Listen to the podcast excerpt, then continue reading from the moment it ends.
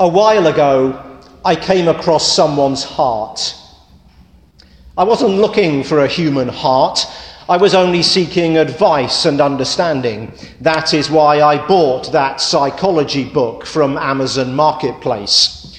But like all second-hand books, it told a story, and not just the one the author wrote, but the one the first owner wrote. And that's what I mean by saying I found someone's heart. It was there on page 74, donated with passion and feeling. When I buy a second-hand book, I turn to the inside cover to see if the previous owner has written their name. In this case, they had not, but whoever they were, it was clear they had handled this book with respect. I respect people who respect books. I flicked through it, and each page made that satisfying sound as it slid past my thumb and flopped onto its neighbour. But as I flicked, my eye was caught by something written in the margins on one page and only one page, number 74. The message was enshrined for all time in blue ink quite unusual for the scribblings in the margin, which in my experience are usually in pencil. As befitting this neat owner, the words were beautifully legible and thoughtfully penned. They bore the elegance of a female hand. The care taken and the permanence of the writing led me to think that this was a message not just to herself, but to the world. The author wanted her heart to be discovered by future readers, to be pondered, absorbed in the soul. If that was her motive, it worked because her words have stayed with me. They tell a story and not one with a happy ending. A story of pain, of love lost, of yearning, of regret. Chris, Chris, Chris. I miss him like crazy, like mad. I wish it would have been different. I wish it would have been real. Who is Chris? Who is the author? Don't you want to know? What is it that she grieved the loss of? A one night stand, a summer fling, Surely not. Surely something more serious, longer lasting, something she had invested her heart in. Was this a lifetime union that had devastatingly ended? We know nothing, which makes the story of Chris and the author frozen in time on page 74 of a psychology book even more compelling and tragic. As I read this tale of love cut short, I felt the urge to pray for the last owner of the book, the careful, thoughtful woman who left her heart on page 74. I prayed that she is now experiencing healing, no longer nursing regrets. I asked that instead of clinging to Chris, she was now embracing the Christ who gave, who gives second chances, men's broken hearts and gently leads his beloved on from page 74 to the next hopeful chapter. And I prayed for Chris too. Call me a romantic fool, but I pray that they have found their way back to each other and to love, this time real. Now, the reason I'm telling you this is that it's a rare event for me, uh, being moved to pray for people out of empathy. But when you find a heart on page 74, it touches your own. Many of my prayers are not motivated by heart, but by duty, sometimes by guilt, even by fear. But what better motive is there for prayer, or for anything for that matter, than love?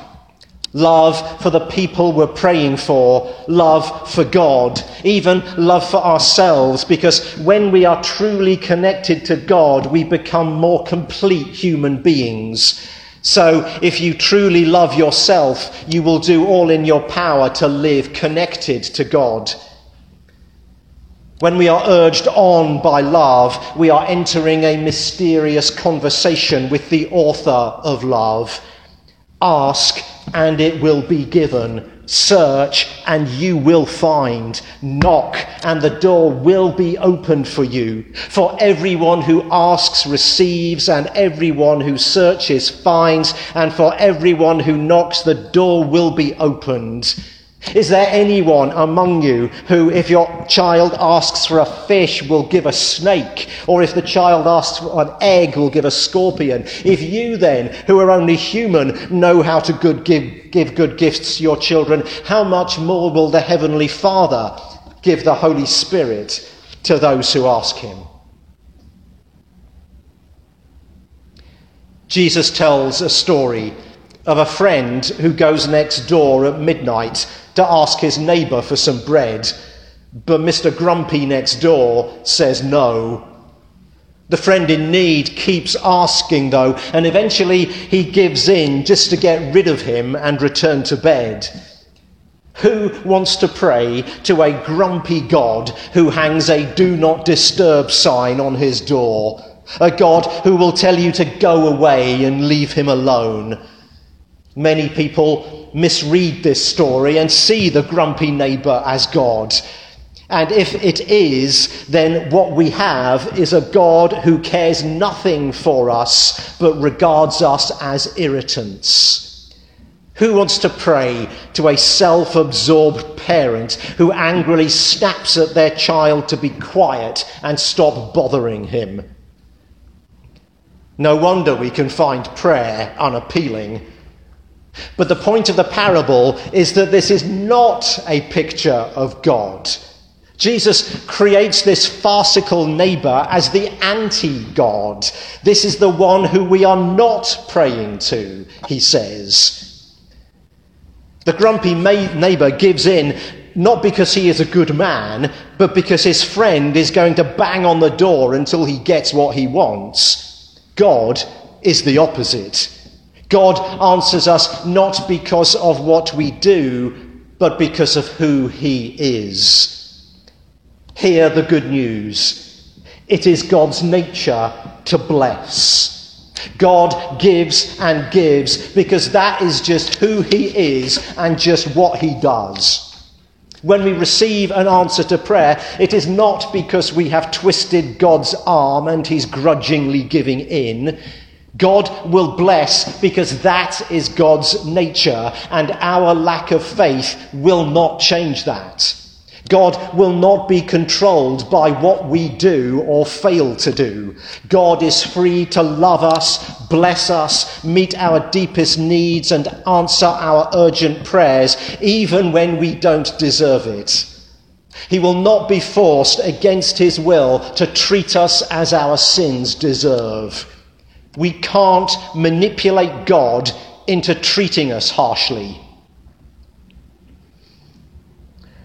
Often we religious types think we can control God.